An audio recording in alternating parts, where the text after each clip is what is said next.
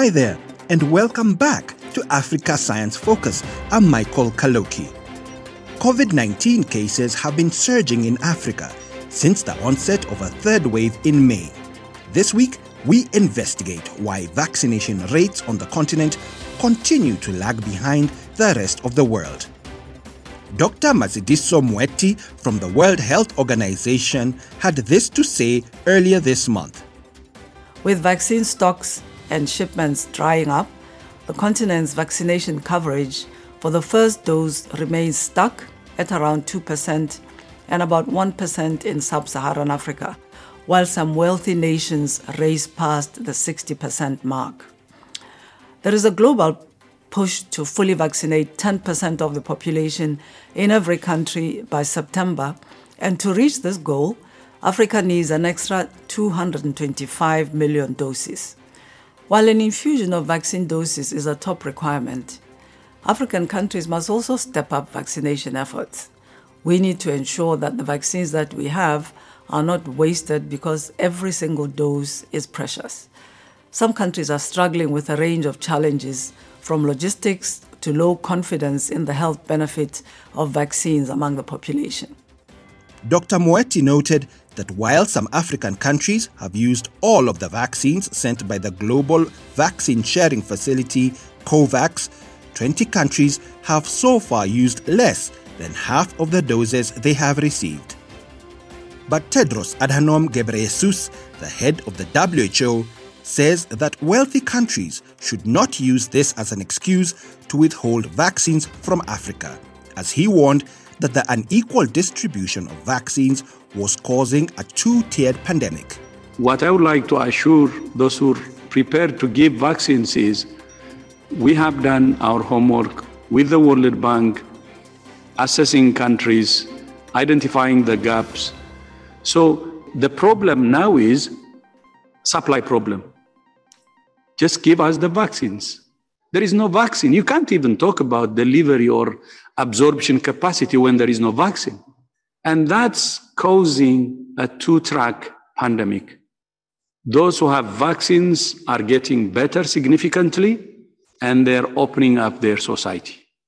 Those who don't have vaccines are facing serious COVID situation with serious surges in cases and deaths due to COVID. That's the reality now. So let's be real.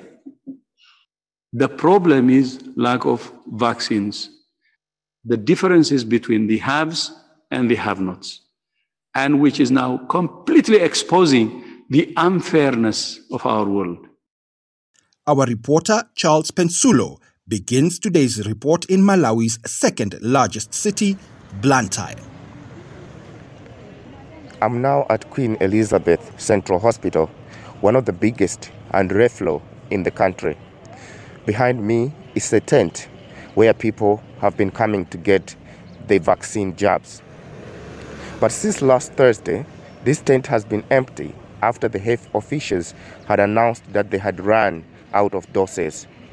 Before this, hundreds of people were scrambling for the last remaining doses, and the doctors had to improvise by taking doses from rural clinics. But it was never always like this. In May this year, government banned almost 17,000 doses after expiring. The officials said they did this partly to maintain people's confidence in the vaccine. But today, it's not certain when the next doses are coming, but what is clear is that the number of COVID 19 cases are rising. We have seen um, an exponential increase of number of cases, particularly the last six weeks. This is Richard Mihigo, the WHO Africa Immunization and Vaccines Development Program Coordinator. Uh, so many countries has uh, enter a more uh, even uh, stronger and severe third wave. And uh, if uh, everything continue like this, unfortunately, we may reach a peak in the next two to three weeks. That will be even much higher than what we, we, we saw on the in December and January when we, we went through the second peak, second wave. and we've seen some of the countries having their doses of uh, uh, AstraZeneca vaccine expiring? We unfortunately uh, lost close to uh, 228,000 doses in nine countries. Um, we have a, a, subset of countries where um, the, the, the, vaccines that are currently available um, with the expiry dates uh, of uh, uh, end of June, July, or August. So we have uh, close to 1.2 million doses, um, which we consider at risk of expiring uh, in July and August in 18 countries if um, things are not done to fast track the um, implementation or rollout of these vaccines. What actually is happening here? Is it uh, the supply chain which is the problem, or what exactly is happening? Well, if we looked on the positive side, we, we, we have a certain number of countries that uh, have run out uh, completely of uh, vaccines that um, they've received and are looking for additional dose, either to complete the second dose or um, or even to expand. Last week, we had uh, almost 11.6 million doses uh, that were administered uh, on the continent. So I think um, uh, we, we, really want to, to, to, put forward. We have uh, several countries uh, that, um, eight to 10 countries that have used completely all their, their doses. we have an additional 12 to 15 countries that are, have used up to probably 75% of everything that they, they bring. So we, we do have now those countries that are lagging a little bit behind, and that there is a combination of factors, as we explained before. Um, it's not necessarily supply chain, it's uh, probably um, um, a combination of factors where we, um, and, and, and, this uh, constant um, uh, feeling that uh, the, the, disease is not as, as serious as we have seen uh, in uh, other countries, in Europe, in America, people are not dying enough in big number.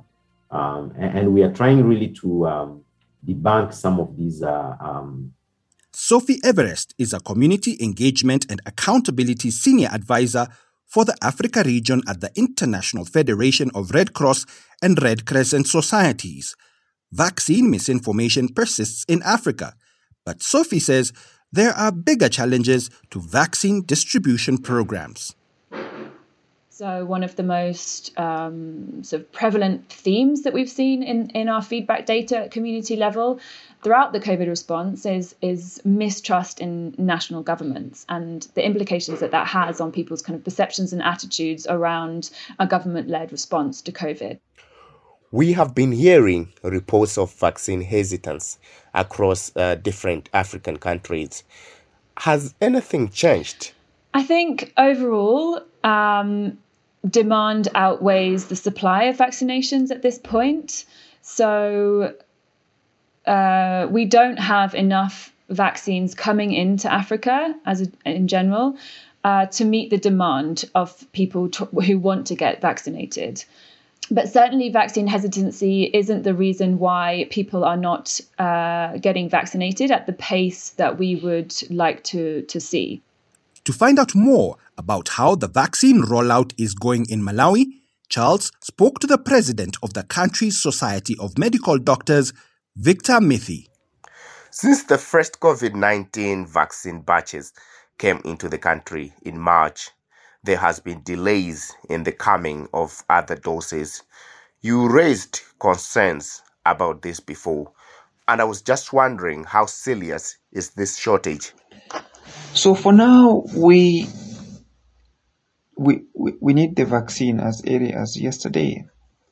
Uh, just to give you an idea, during the first dose, we vaccinated about 373,577 people.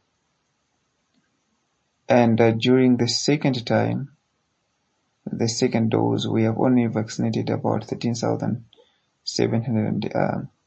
And 86 people uh, for the past this is the second week now to have been we started this the, the giving people the second dose about a week ago. But then we don't have enough uh, jobs for for the second wave. Um, the big concern is coming in because we have seen that people are waiting People are going to the health facilities, but then they are told that they, we don't have the vaccine. Uh, following it up, we have learned that this is a bigger issue, uh, bigger in a sense that some of the vaccines have been procured, but for them to be delivered, it has taken forever because uh, the vaccine now is up for grab. Almost each and every country is looking for it. And there are a lot of logistical and political issues, as well as diplomatic issues, are tied to the vaccine delivery itself. So for now, our hands are tied, our fingers are crossed. We are just waiting and we're hoping for the best. I also wish to put it across, especially to the Malawians, uh, that they shouldn't lose hope.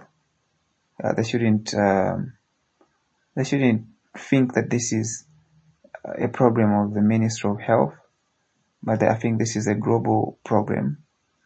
Uh, therefore, they should continue uh, to go to the hospitals uh, or whenever they hear that the vaccine has been made available. I also wanted to know what is your target and how do you intend to reach the herd immunity? Yeah, so our, our initial target, and we still maintain it, is to give the, vac- uh, the vaccine address to 60% of our population. Remember, Malawi, we're talking of about uh, 18 to 19 uh, people. So that's our population. Now, our target is to make sure that we should at least give the vaccine to about 10 million people. We don't think this will happen this year. It could happen next year or not, uh, because it means for us to reach 10 million uh, vaccination, we need about 20 million uh, uh doses, which is not easy much as we're very optimistic, but we're quick to realize that uh, this will not be easy to, to achieve. Dr. Victor Mithi ending today's show. Next up, we have our Q&A section. This week's question comes from Stella in Lagos. Hi, I listened to the podcast on Africa's climate superstars is there any other way the impact that Africa's climate researchers are making can be more recognized globally? Hello, you have raised a very good uh, question. Most of the researchers are usually happy when uh, they publish information, but not most of them do really push to make sure that that information is translated into some sort of action. So we need some deliberate efforts or mechanisms to make sure that whatever new information you are getting and those recommendations are being translated into, for example, some policy actions. So what we need to do now is that African governments must take this as their own, uh, you know, special effort, so that the, once these innovations uh, really become solutions to the climate challenges that we are experiencing, the whole world will begin to uh, look for these uh, solutions and, you know, try to see who was behind the research. After all, we're in a competition. We need not to forget about that. We're in a competition no matter what. We will always compete, and everyone wants to be the first. So it's up to us as Africans. Thanks to Mathews Malata, the president of the Association of Environmental Journalists in Malawi, for answering Stella's question. If you have a question that you want answered, get in touch. Send a voice message via WhatsApp to plus 254 799 042 513. Today's program was produced by Harrison Lewis. The editors were Fiona Broom and Jackie Opara Fatoye, with reporting from Charles Pensulo.